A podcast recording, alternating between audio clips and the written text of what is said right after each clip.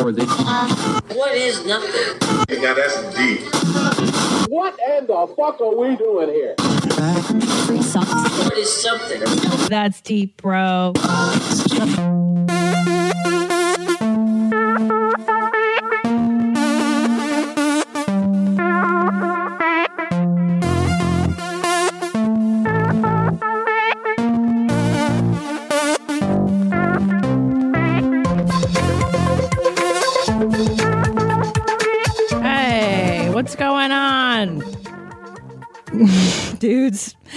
Ultimate bros, the ultimates of my life. What are you guys doing? How's your week been? I'm so glad to be here with you. Um, I- my apologies for not getting out an episode to you last week. I I'm shooting a I shot my pilot, a pilot uh, for True TV with my husband. Uh, it's based on our other on my other show, Your Mom's House, and man, that's a lot of work that goes into making a television show. It's a lot of preparation. It's weeks and weeks of writing and planning, months and months rather. And um, yeah, sorry guys, it, was it was a little cray cray. You know, you you shoot for like twelve hour, thirteen hours a day, um, like for four days. It was really really crazy. I'm still rec- we're still recovering from it. The house is just upside down. There's nothing but pots and pans, filthy pizza boxes because we're too tired to cook at the end of the day when we get home. But uh, but I'm back, and if you can hear that in the background, if you listen, what's that? It's the sound of no puppies whining. um, our new addition, Bitsy, has finally calmed into our home and uh, it's it's finally it's all coming together, you guys. It's all coming together. Boy, that, that first week of having a puppy, that is like I forgot. I forgot how horrible it is to have a, a new puppy. it's it's it is an adjustment, boy. They're just terrible, aren't they? God. Well, maybe just ours. Our puppy's the worst. Well, it was until a few days ago. Now it's calming down, but what an adjustment, man. All they do is shit and piss everywhere and uh and cry. A lot of whining and then a lot of peeing and pooping on stuff. So, there you go.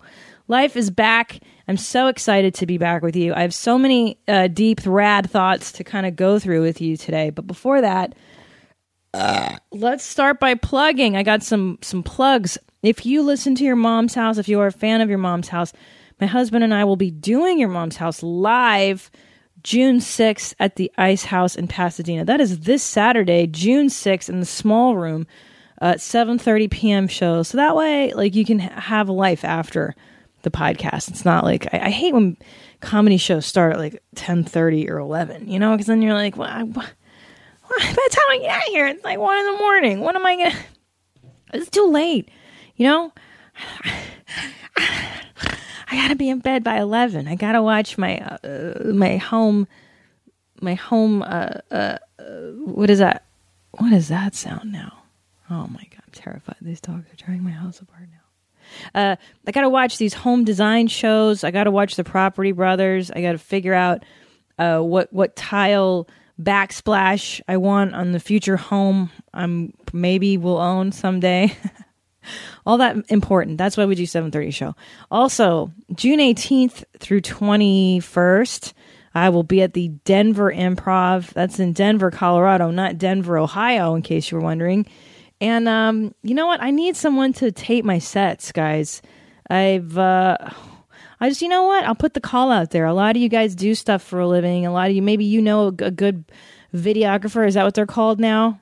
Uh, that can shoot my sets and give me digital copies so that I can uh, you know, use them for whatever. Not not for like airing, just for me. So yeah, if anyone out there knows somebody that can do that, hook a sister up, please. Also, Amazon. I know you shop on it. You should. It will change your life if you do not already. I order something from Amazon Prime pretty much every day because it shows up like in 24 hours. It's the, it's the best. It's ruined my life because I well, I don't go outside anymore unless I absolutely have to, uh, which feels really good to me. Why go outside when I can just I can do Amazon Prime? Was that enough? Uh, are you tired? I'm overwhelmed. Okay, you guys, I have such um, a great episode in store for you today. I've been really thinking about it, what I want to talk about, and um, I've got some great emails to go over. But I'm going to play the song first. This might give you a little hinty hint as to what uh, the topic will be. Well, you already know because it's probably written in the subject of this podcast. God damn, you guys were always one step ahead of me.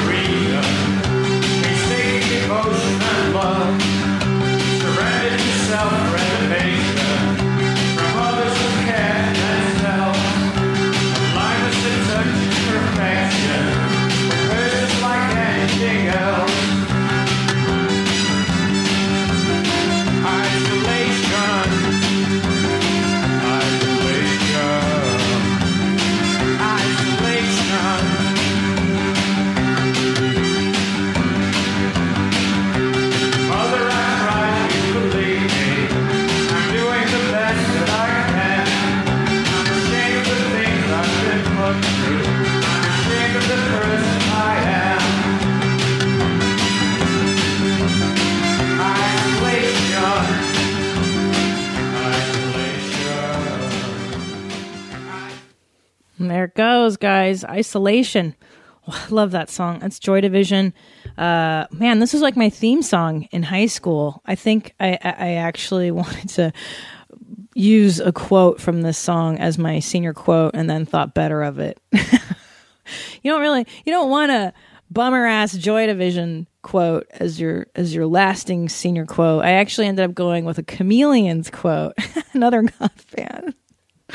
It was depressing. But wow, what a line. Uh, there's that great line uh, Mother, I've tried. Please believe me. I'm doing the best that I can. I'm ashamed of the things I've been put through. I'm ashamed of the person I am. wow. That is deep, bro, hum. That almost made me cry just saying that out loud. That is like a. Well, that sounds like a lyric written by somebody who killed themselves. uh, Ian Curtis, the guy that wrote that, actually did kill himself when he was only 24 years old or something like that, 23 or 24, very young when he committed suicide. Um, he was in a lot of pain. He was he had seizures. He was a um, what not a diabetic. What is that called when you have seizures in your brain and all that crap? How come I can't remember words the minute I turn the microphone on? Uh, I'll remember the word later. But he he had seizures and he was miserable and he killed himself and he wrote the song before he did. And i think it really encapsulates the feeling of isolation. Um, but before that let me um let me i gotta i gotta read these uh i gotta read these emails you guys sent. They're so great man. They're so great. So so the topic is isolation today. But before that i just this one's my this is so good. This is john from north dakota. He writes the other day the other day my nine year old daughter asked me What's the meaning of life? I gave her a long, boring answer, then asked what she thought. She first said, My answer is weird and I don't want to say it. I told her, It's okay, honey. So she went on to say she likes to make money, but she doesn't know why. She doesn't know what she wants money for. She just likes the excitement of making money. Not sure why, but I thought that was a pretty deep, bro. Hilarious. Hilarious. There you go. That's right. How come this kid got the meaning of life before I did? I think she's right. You know, here I am like an idiot believing all the stuff that I learned in in, you know, Christian school. I believed all the myths, you know, like uh like the meek shall inherit the earth and it is far better to give than to receive and you know, be a good person and turn the other cheek. I believed all that crap. Boy, boy, have I had to unlearn all that to function in the real world, right? She's right. The excitement of making money. uh, and then I got this other. This is a great one too. Let me see if I have the person who wrote it. Oh, this guy's name is Ben. I really like this. He goes, One of the most important pieces of knowledge that the corporate world ever gave me has to be the Pareto principle, aka the 80 20 rule. Yeah, this, this principle is cited in like um, a lot of those, uh, you know, books that tell you how, like the four hour work week and stuff like that. I, I, I like this principle. I, I dig it. It goes the Pareto principle for many events, roughly 80% of the effects come from 20% of the causes. So he goes on to write While I spent years working and applying this principle to many project delivery, 80% of the work will take 20% of the overall project, while the last 20% of the work, the fine tuning, will take 80% of the time. Oh my god. It's a lot of math. Only a few years ago did I see the positive application of this principle to my personal life and growth. So, how did I start to apply this principle to my own life? I started to see how much time I was spending on things slash activities I did. Where do I spend my time in a day and to what end? Are they important things or busy work? Ooh, it's a good question. When you start doing that inventory, you realize just how much time you spend on stupid shit. Does it make sense to me to spend three hours on yard work when I can make it look decent and acceptable in about an hour? How many people will pass by and say, geez, his trimming skills is really lacking? And why the fuck should I care? Is the yard done? Yes. Does it look good? Yes. Does it look perfect? No. Will it give me more joy to spend the next four hours polishing the rest? To me, no. Then on to the next thing. I can clean my house and make it look good and fresh in four hours, but I could spend a full day and it's spotless. Should I spend that extra time to make it from good to spotless? When was the last time you just threw your Kraft Dinner on the floor to play? I bet you can't guess what I stepped in today. I don't understand that. Will it bring me joy to see my reflection off the kitchen sink? Probably not. The point is, Pareto would say it often would take you four times the effort to get something from 80% done to perfect, but is 80% enough to be good? Hmm. Here's the trap though. One might start cutting corners and slacking off, but that's not the point. The point is that applying the Pareto principle to multiple lesser important activities, activities that will not improve your life if you strive perfection, for perfection, you create time for the more important stuff. We need more time for these few and deeply important projects because they are the ones that give you joy during the journey to perfection, the grind as we sometimes refer to. Time is not a renew- time is not a renewable resource and worse we have no clue what our balance is. So true, bro. So true. Yeah, I agree. I uh I, I love this idea of like I, I do the same thing. It's funny. I I I don't take pride in doing dishes. I don't take pride in a clean home. I don't take pride in the yard. Um, I don't see trash. It's funny. I since I was a kid, I just I don't see stuff that maybe to another person it would bother them. I just don't give a fuck.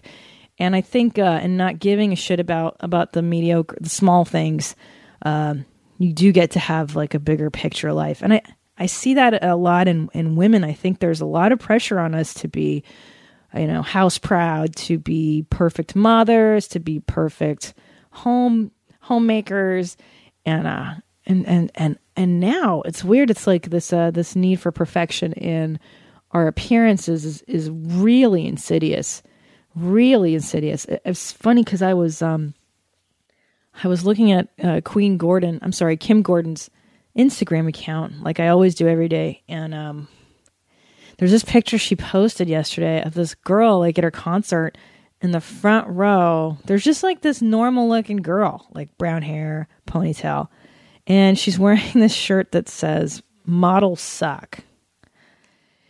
And I was like, "Yeah, remember that? Do you remember that time in the '90s when?"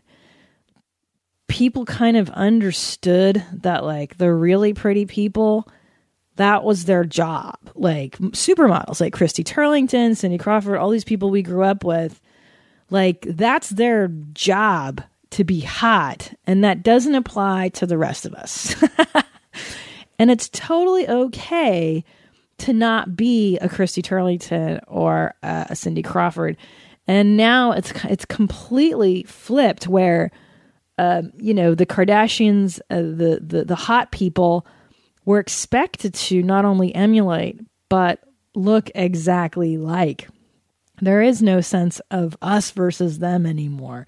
You know, I it's so funny. I see it when I I, I obviously don't hang out with many younger people just because I'm you know bored, boring, uh, married person. But when I do go out to the clubs, a comedy store, or wherever, and I see people showing up, I see I look at the audience, and it's so like wow, every uh, the girls are really putting forth the effort to be like super super super hot and it's just, i'm just saying and not that there's anything wrong with that either it's just it's a huge uh, change from when i was growing up and coming up uh, you could look different. You know you could look weird and that was considered a thing. So hey man thanks for this email ben. Really good point. Really good point. For perfection is that is not that is the, the key to suffering i tell you. Trying to achieve perfection in anything. Just do do where where you belong you know? Um like i have a cousin uh who uh she's she's also one of these perfection people you know our house is perfect the uh, the kids perfect the she owns everything every every knickknack has a doily every fuck man like ev- there's a million toys for this kid. There's a million there's a million mugs there's a million just she owns everything of everything you know those people. Um she rejoices when the the new forever 21 is opened in the neighborhood. Just stuff like like you know and and I, and I know what that is. That's covering crippling fear that someone will figure out that that it, that she's not perfect that it's not perfect that maybe I'm maybe I'm out of control. Maybe I'm out of control. And I tell you, I look um, I look a lot at dudes. I've watched dudes, and I tell you, man, you don't see many dudes apologizing for how messy their house looks, or how imperfect, um, how imperfect their their lives or or bodies or whatever's are. I stopped apologizing long ago, and it's really liberating. It feels great. I'm over it. I'm I'm done apologizing for not being perfect. It's it's fucking exhausting. It is exhausting, man. It is exhausting. I'm always going to be 10 pounds heavier than I should be, and my house is always going to be uh, a slovenly mess. Sorry. That's why I hire a lady to come once a week to deal with my mess. I'm telling you, $50 really buys you uh, a lot buys you peace of mind. If you can afford a maid, please do. God, help do yourself a favor. And a gardener, it sounds like if you're doing your housework. Fuck that. Jesus Christ. All right. Here we go. Isolation. This is the email that broke my heart and I I swear to God I almost cried when I read it and um really led me to think about this topic. I've been thinking about it now for a couple weeks and how to do it. So I'll go ahead and I'll just I'll read it. now. I'll read it. Now let me see if this guy says I can. Yeah, I can use your name. Okay, this comes from Cameron. He goes, "Hey, mommy Pajinski. I'm a huge fan of both your mom's house and that's deep, bro. Your shows keep me sane while working at my boring corporate job. I've been thinking quite a bit about the concept of isolation and how to cope with it. I'm guessing most people go through periods in their lives where they feel completely alone. To give you some background, I'm a gay Mormon and I've never felt like I belong to the church community or the gay community. Recently, I graduated from BYU, and all my friends are getting married, moving, and churning out babies. BYU students breed like rabbits, and anyone who isn't married by the time they graduate is considered to be a delinquent. Slap a gut wrenching six month long breakup with the first guy I ever loved, and I'm feeling like the whole world has moved on and left me behind. So, how do people cope with loneliness? I'm all for this week's episode on expecting the unexpected, but what about expecting the exact same boring shit every day? Keep it deep, bro. Cameron.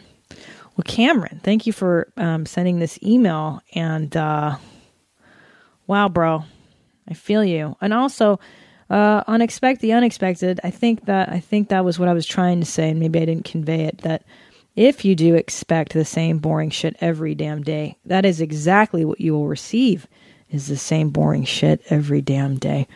So I think um, when you start looking for the unexpected, when you look for different corners and avenues, is when you you sometimes will find it. Um, so obviously there's a bigger topic in here, but let's address the particulars. First of all, first of all, first of all, you live in Salt Lake City, Utah, with a bunch of fucking Mormons. What are you doing? You got to get out. get the fuck out of Salt Lake City. First things first. Uh so here's my and here's why I say that because you know, you're not always born and you're not always raised in the place you were meant to be born or raised in. You know what I'm saying? Like most of us are not born lucky enough to be born in the place we belong. And I firmly believe in finding your tribe. That is of uh, the utmost importance as a human being. You must find your tribe. You must find where you belong. And that is like a, in a demographic thing, dude. It's like, it's even in Los Angeles, in this fucking huge city of Los Angeles. There are so many neighborhoods. And I, and I, it always chafes me, it chafes my anus when people say, oh, LA, I hate it. You, hate it. You hate everything because there's so many different neighborhoods. You can live with hipsters, you can live with gay dudes, you can live by the beach, you can live in the middle of the city with homeless guys taking dumps in alleyways. There's you can live in the suburbs, you can live you know in an igloo in a park. Like there's so many different lanes to be in.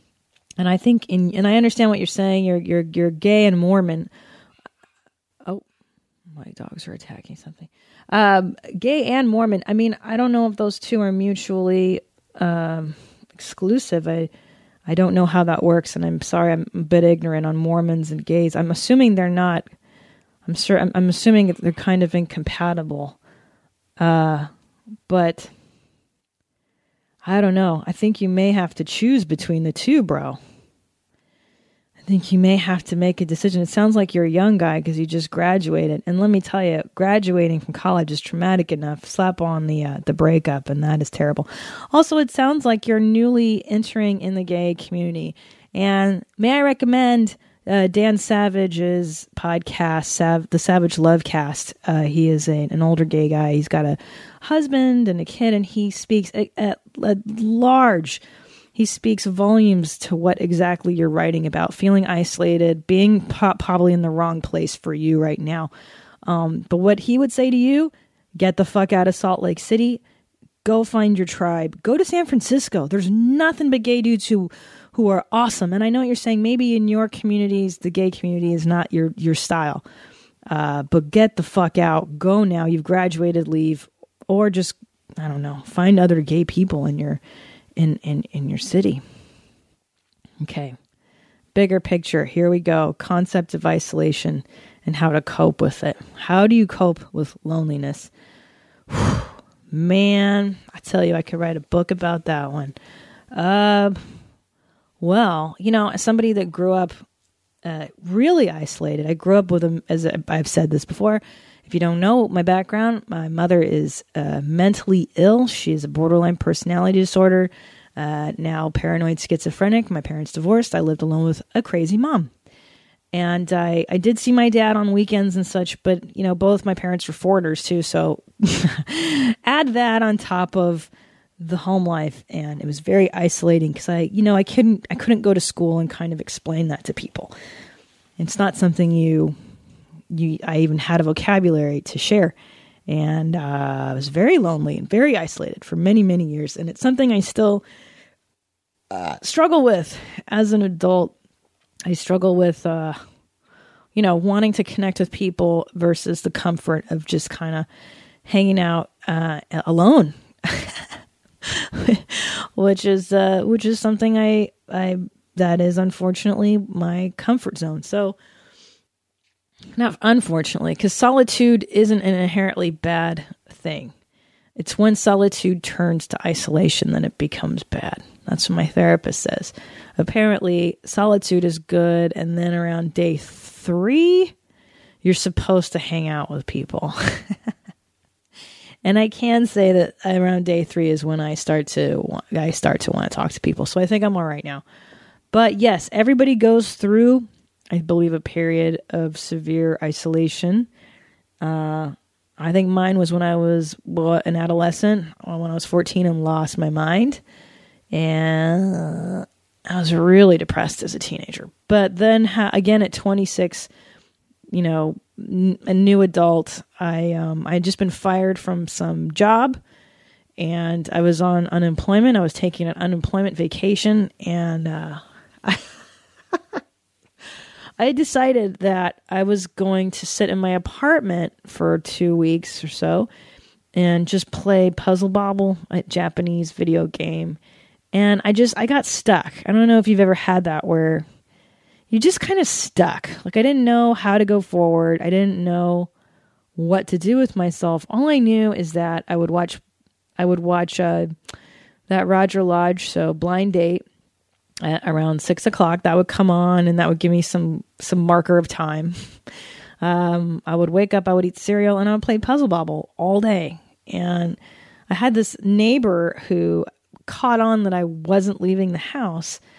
And she caught me checking the mail and this older lady and uh, and she goes, "You know, it's not healthy to stay inside all day." and here I had thought that nobody was on to me that I was isolating, but she knew. And it did take someone someone else to kind of jar me out of it. Um, it took an old lady to tell me that that was I was behaving absurdly and I kind of I did snap out of it, and that is when I started really getting heavier into stand up comedy.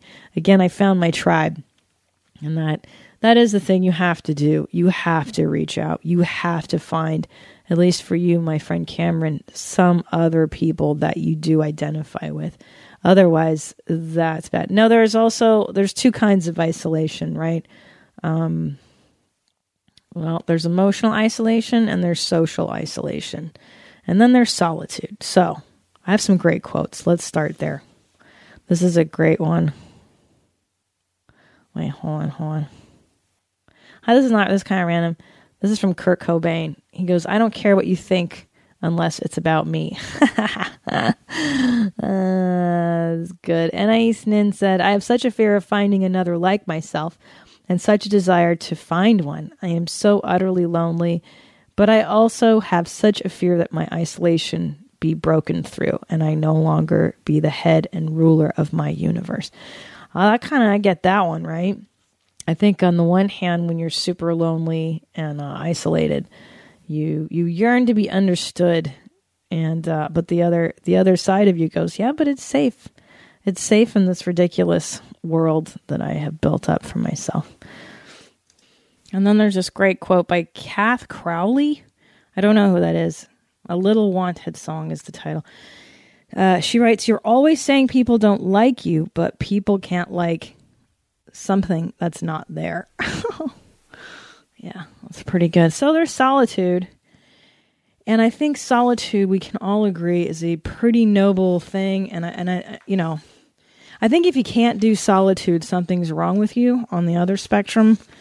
Um, here we go.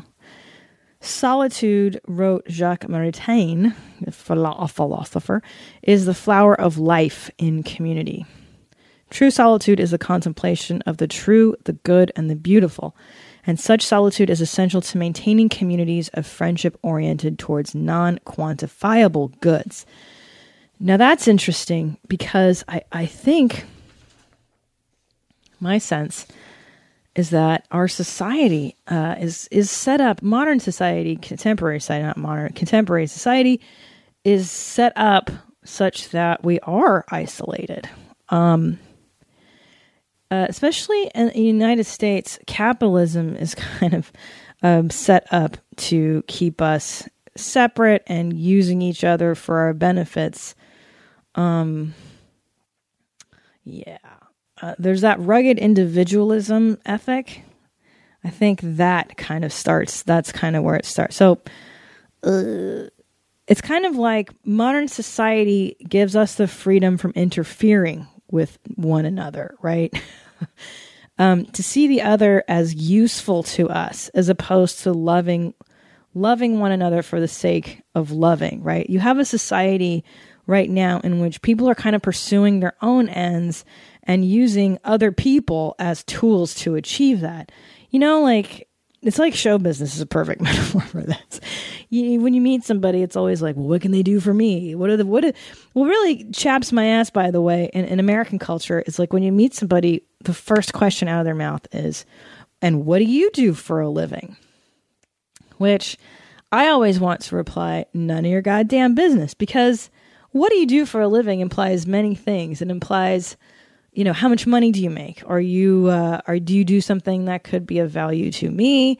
It's kind of like somebody else's way of categorizing you and putting you in a place that like they're filing you away as useful or not useful which is horrifying. So american society particularly in capitalism um, it's we're kind of set up to be isolated to be these quote rugged individuals um, because now the state the state, I guess I don't know what the better word for that.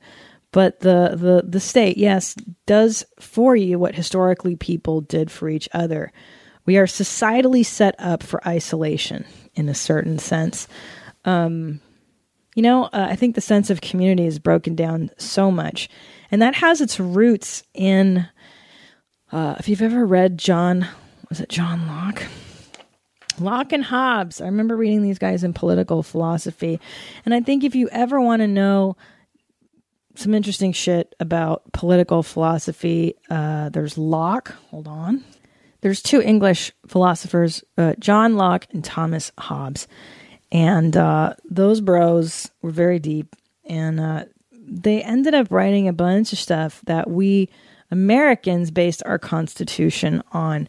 Um, a lot of people think that the idea of pursuing life, liberty, and happiness, well, um, was kind of inherent, and that's that's not really true. It, it originally started as John Locke wrote, "We have a right to life, liberty, and property. Preservation of the natural rights to life, liberty, and property." Um, it was claimed as the one of the big reasons why we rebelled well, the American colonies rebelled. Um, it's it wasn't the pursuit of happiness why the American colonies rebelled against English. It was really to have the right to own our own shit, right? The idea of stay away from me, bros. This is my piece of land, and that is yours. And the you know don't don't fuck with me. Uh, leave me alone. so right, life. Everyone is entitled to live once they are created. Liberty. Everyone's entitled to do anything they want to so long as it doesn't con- conflict with the first right. So isn't that interesting? Everyone's entitled to anything they want to so long as it doesn't conflict with the first right, someone else's right to live. It's like just it's like uh yeah, you do you bro, I do me, right?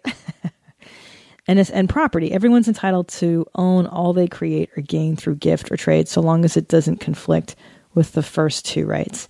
And that's a really interesting idea to think that the foundation of American society is based on life, liberty, and owning stuff. Happiness comes much later. Thomas Jefferson um, substituted the pursuit of happiness in place of property in the United States Declaration of Independence. But prior to that, the founding fathers just wanted to be left the fuck alone. And that's a very American ideal, isn't it? You know, the rugged cowboy, the rugged individual. Leave me alone, man. I just want to do my shit. You do your shit. I do mine. Leave me the fuck alone. That's very much a, a, a piece of who we are. Um, and another idea, which is really interesting and has always stuck with me, is Thomas Hobbes. Uh, he wrote a book called, he wrote many books, I'm sure, but the book Leviathan, I don't know if you ever read that one. But uh, Leviathan is interesting because well, for many reasons, but uh, it starts with the idea that the sovereign, whoever we allow to rule us, is made up of the people, right? It's constituted of the people. And as people, we bestow the right of ruling upon the sovereign. It's a social contract, right? Um, uh, we need the sovereign, and the sovereign needs us. And because without the sovereign, life as we know it, as human beings, the, the state of nature is what they call this. The state of nature means uh, life before somebody ruling us. Life, what, what life would be like, let's say, if we didn't have kings or governments and stuff. And Hobbes believed that the, the state of nature, the inherent state of man, is pretty gnarly. Uh, he wrote, without the Leviathan, life would be, quote, nasty, brutish, and short. I've always, I love that. Nasty, brutish, and short. That is essentially what human beings are at their core. The state of nature is bad. Humans need to be governed and restrained. And that is why we have governments, right? To restrain us. That's so fucked up. I don't know, partially true though. I mean, when you think about it, right? Do you trust most people? I gotta tell you, I love the idea of a philosopher king. Uh, I don't know who was it, Aristotle, who wanted to have. Uh, they believed that the Greeks, I believe, did uh, wanted to raise like someone from childhood to just be outside of society, kind of like a hermit.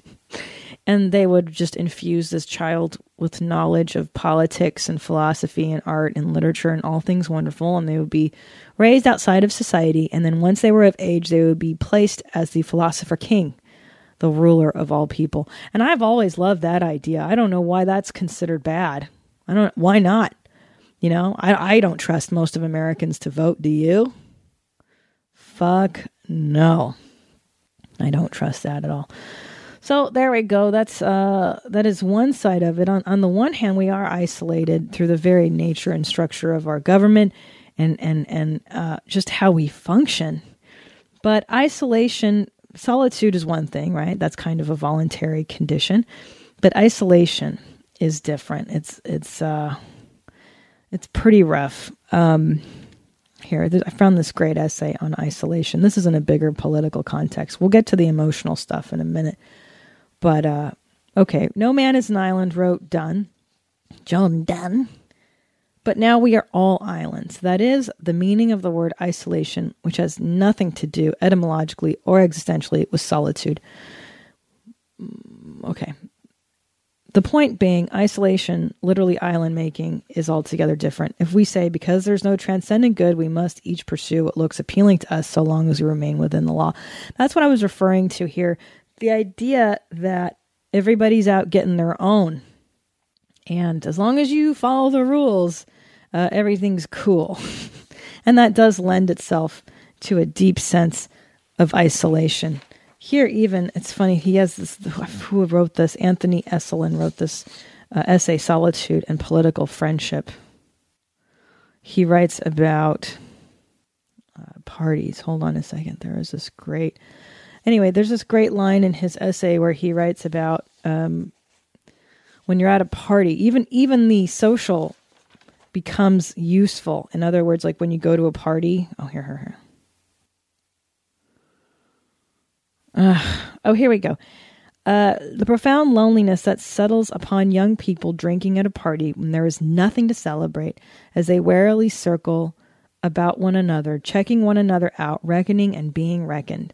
It should be obvious that what is quantifiable is by its very nature finite, and therefore, since man is never satisfied by the finite, felt as scarce. This is the pursuit of such fleeting goods. It's almost as though he's saying, like, when you're at a party, we're all here to pursue fun. Isn't this great? Everything, everything's useful. Everything's fun, and you're never really participating, and that is very isolating as well.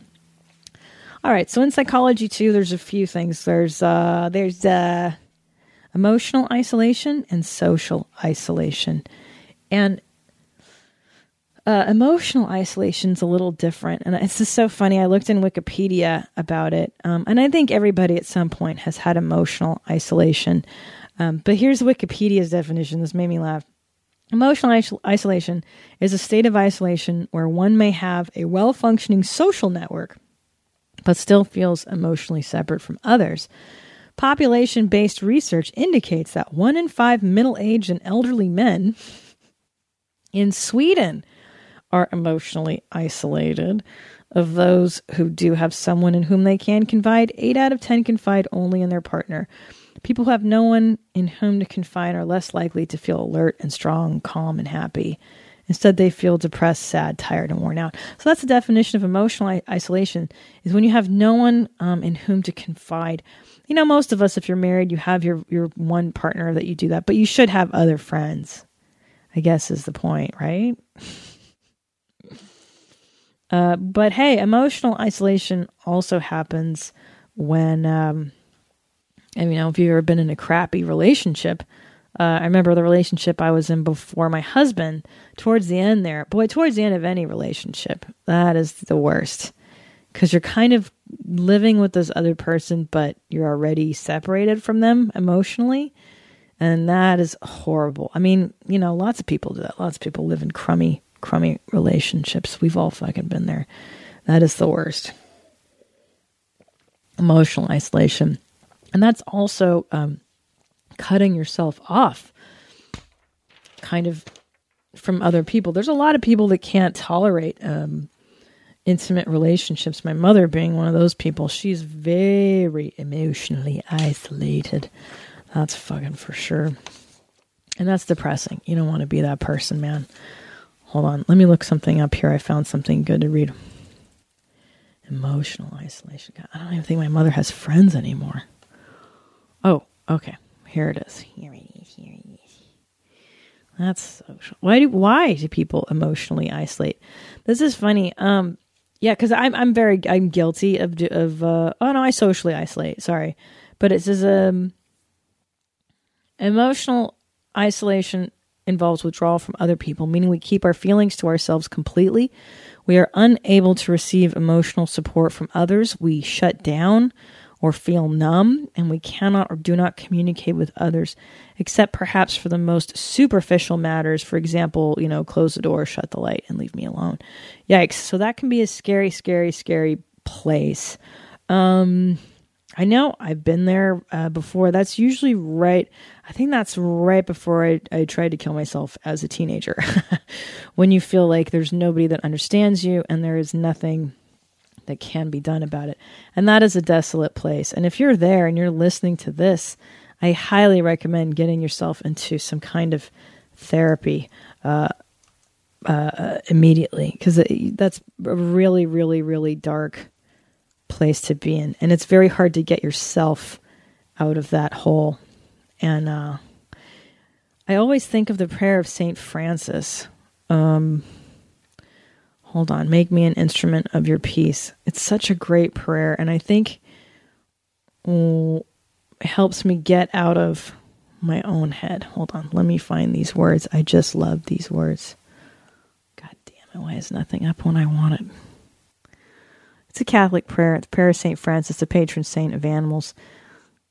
This guy, St. Francis, is one of my favorites. He was he's a big self-flagellator. He wore hair shirts, um, and he was so Christ obsessed that he would preach to birds and animals, and absolutely one of my favorite Catholic saints. But anyway, uh, if you are feeling isolated, I, I, remember when I was deeply, deeply emotionally isolated. I was 14 years old.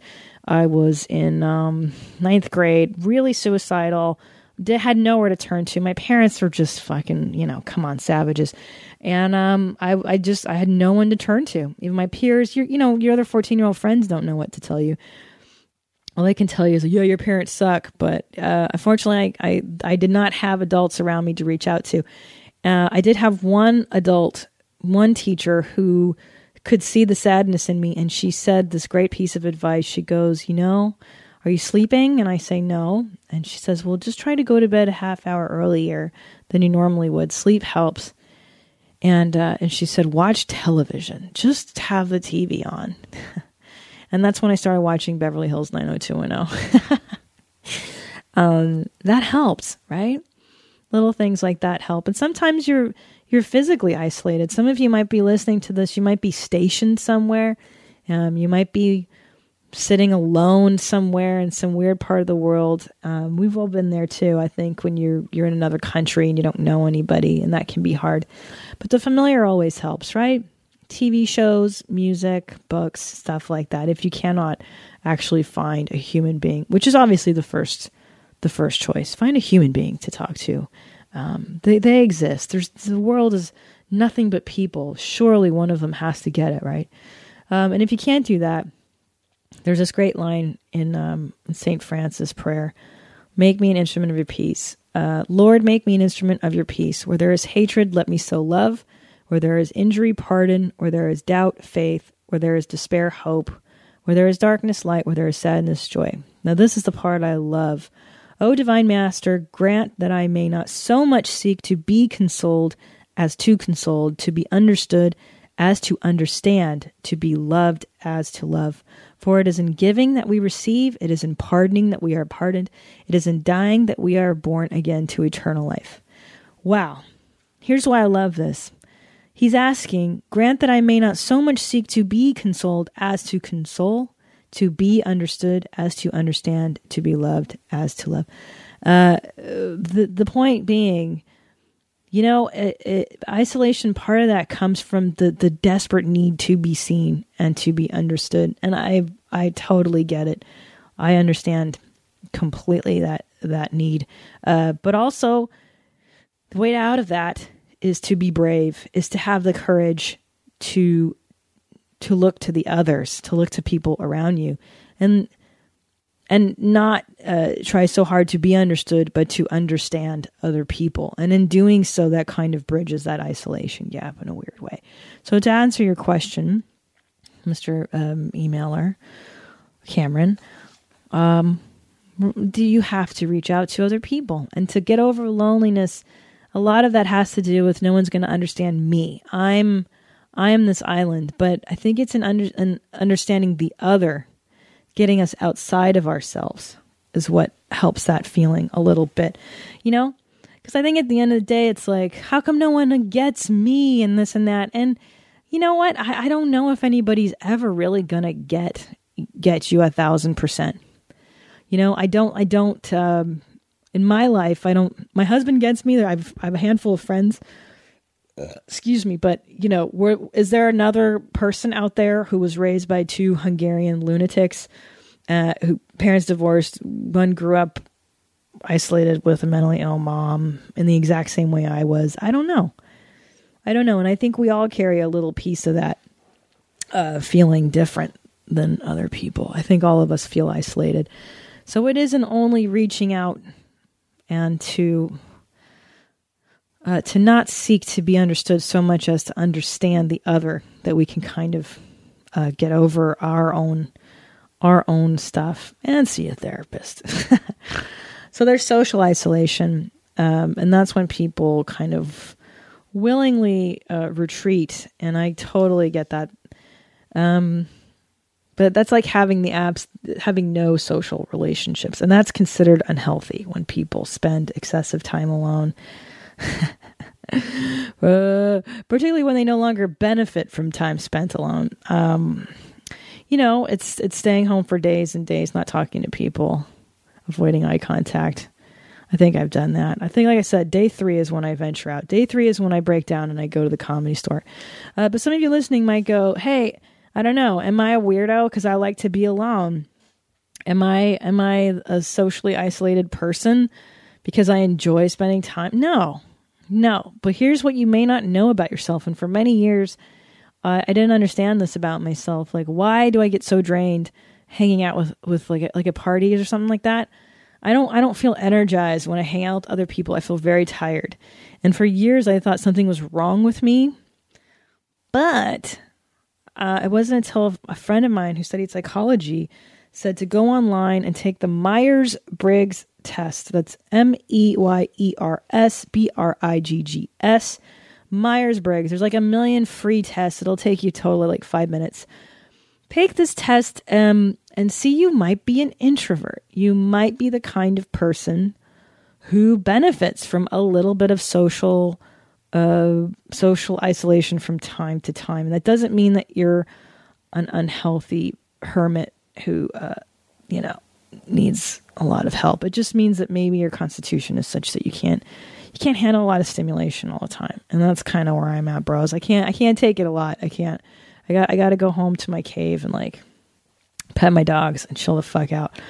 Um so yeah, that's what I have for you. Social isolation. Yeah, most of the time you're an, you're an introvert. But then there's people that are hermits. and I wanted to look up a great hermit clip for you so that you could. I wanted to. I love. I'm fascinated by the idea of the hermit, the person that just completely goes away from society and just like lives in the forest somewhere in like a mud hut. I love that idea because I think um, in religion that's considered a fairly normal thing to go off and to find Christ or Buddha or whatever it is.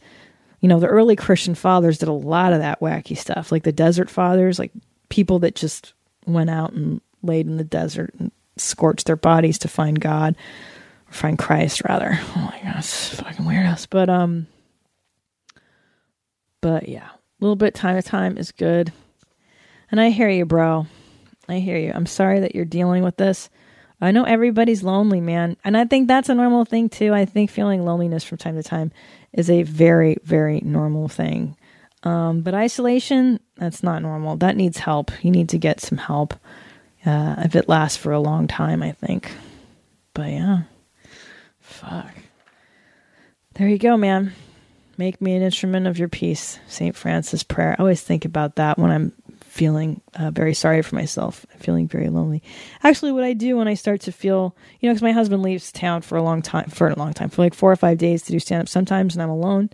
And um, like I said, by day three, I get I get cagey, and I go, you know, I don't want to have like, I don't want to have someone in my house talking to me, but I, I wouldn't mind a little bit of interaction. And that's when I go to my tribe. That's when I go to the comedy store. I talk to some people. I hang out. I feel good. I come home. I'm a balanced girl. That's the key. You got to find your tribe, find the people that do get you. That's that's like that's like 90% of it, man. It's just finding people that get it, that get somewhat. Like I said, you're never going to get someone that's like I completely understand everything everything everything everything about you. It's probably impossible, but you're to have pretty good percentages. People that kind of get for the most part get it. Get the bigger it. You got to find your tribe. You got to find your tribe, especially gay people, man. I, you know, not like I fucking have anything. Uh, I, I can't obviously speak on it, but from what I understand, I lived in San Francisco uh, for many years. And I met many men and women who came from horrible, horrible small town existences, and uh, you you got to find your mecca. I, you know, I never understood. I I saw some documentary about uh, these gay women living in like Arkansas or Oklahoma or just some, somewhere like that. And they were living in such an intolerant town, and the townspeople hated them, you know, were calling them names and like threatening to shut down their business. And, and all I can think is like, why the fuck? Why are you staying there? Why, why, why would you stay where you're not even tolerated? You know, like Oprah says, right? Go where you're celebrated, not where you're tolerated. Why would you stay somewhere where they fucking hate you. Where they fucking hate you. You gotta go. You gotta go. You gotta be brave. Oh, motherfuck. Man, this whole time I've been yammering and I didn't even talk about my favorite isolationists. Uh, can we talk about the fucking Duggars for a minute? Holy mother. Now that's the result of some isolation uh, with this political stuff I was talking about earlier. Of this whole "I do me, you do you, I do what I want, you do you want, leave me alone." Uh, this is one of the extremely negative repercussions of social political isolation. Um, and let the record show that I, I have hated the Duggars long before, long before any of this crap came out Long before it was hip to hate the Duggars, Christina P. Pazsitzky hated the Duggars. Go ahead and Google it. 19 Kids and Counting, Christina Pazsitzky. I had a, a bit that was recorded at the Laugh Factory where I shit on these lunatics back in like 08 or 09, bros. You know, and I, I hated these people for, um, I hated these people early on. For, for one thing, 19 kids, it, to me, is completely immoral. I mean, it's completely uh, uh, uh, lunacy to have a litter of children that you cannot possibly care for. And I mean, I'm not talking physical needs. I am talking emotional, spiritual, psychological needs. Uh, this poor woman, this this broodmare of of a woman. Uh, listen, and it's one thing if, if you're an adult, and you and Jim Bob what's her fucking name? Everybody's got a J name in the Jebediah and Jessup and Jenna and Gina and you know, it's one thing if the the wacky lady and Jim Bob uh, want to believe in their nutbag religion, their quiverful. Did you do you know what these people believe? The quiverful movement is the belief that first of all, it's totally medieval. It's totally archaic. The woman's barefoot and pregnant, pumping out kids for Jim, Jim Bob's sacred sperm. Uh, the idea being that they will create essentially their own tribe, their own like master race of Christian nutbags uh, that will populate the earth, take over, and infiltrate government. Seriously, seriously, that's what these people wanted to. That's what they are doing uh, by pumping out child after child after child. And then those children's children are now pumping out children, childs, and children's. And uh, that that was my first problem with the Duggars. But um, what's really neat is when they started coming out and being hateful towards gay people. Hey, that was a fun. That was fun. Um, you know, because I I don't hate all Christians. Obviously, there's decent Christians, but it's it's douchebags like this that make normal Christians look terrible.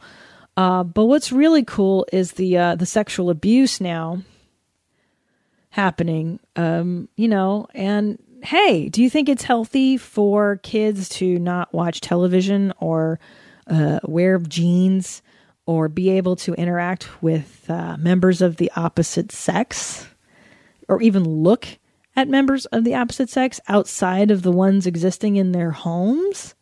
Hmm, do you think that would lead to something like, oh, I don't know, sexual abuse in the home? Unbelievable. And uh, the best part is that this douchebag, this Joshua kid who was uh, sexually abusing his own siblings, um, they sent him to go work with some friend. They're like, well, we're not going to call the cops just yet. We're going to make you go do roofing for a summer with some friend of the family, and he's just going to talk to you. That was the guy's penance.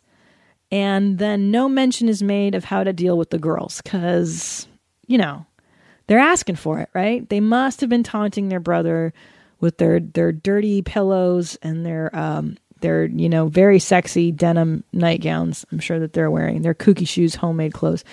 Uh, it's so repulsive. It's so. I just I hate these people for so long. I, I can't even begin. Yeah, but not, not no mention of how the girls are doing. Just just that he's being dealt with. A year later, they call the cops. Great, great, great, great, and that is the result of isolation. That's the whole problem. That's the whole problem of like, eh, not my problem. You do you, I do me. Yeah. Well, how's that working out for us? How's that working out? The fucking Duggars, man. They're just they ruin everything. It's the far right, man. It's it's getting nuttier and nuttier and nuttier. Nuts. Nuts. The Duggars are socially isolated, and that's what happens. Not not not to say that that happens in all groups, although we are finding out that the Amish are kind of kooky now, right? All those reality shows. Hmm. Hmm. Hmm, Cameron, Mormons, weird. All right. On that note, let's start our own cult. I think we should have a place to live somewhere in Hawaii or Tahiti where just every people that like this show live together. There's no rules. We just talk. We have we have cool conversations, bros. All right. So that's it for this week. Listen, if you're feeling isolated, if you're feeling lonely, know that that is completely normal. I don't know why people don't talk about this stuff more. It's so annoying. It's so annoying, right? Uh, it's totally normal. Reach out, man. Reach out. Email me. Fucking your mom. Not your mom's. God damn it. That's Deep Podcast at gmail.com. Uh, find your tribe. I know it's hard sometimes if you're a gay person, go to the gay bar in your neighborhood. Go find the community that you belong to. You know, just find somebody to talk to that makes sense to you. And um, yeah, and listen to this show more. okay. I'm going to go for a walk now out in the sunlight. I do that once every few days. And uh, I'm going to enjoy that. So, okay, guys, until next week, that's been Deep Bro. And I uh, thank you for listening. Thank you for uh, for downloading all these episodes. And I will I will see you. I will see you next week. Okay. Stay black, everybody. Bye bye. Now what? I don't know. Philosophize with. Philosophize with.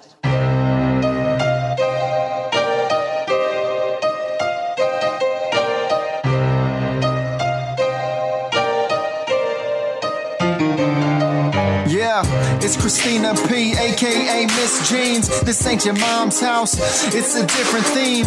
Gotta be critically thinking. Like you caught up at a cocktail party, odd thoughts start to sink in. John Locke, or was it Socrates? Aristotle or Plato, maybe Hippocrates. Got us talking all properly, topically. Just a comedian discussing these philosophies.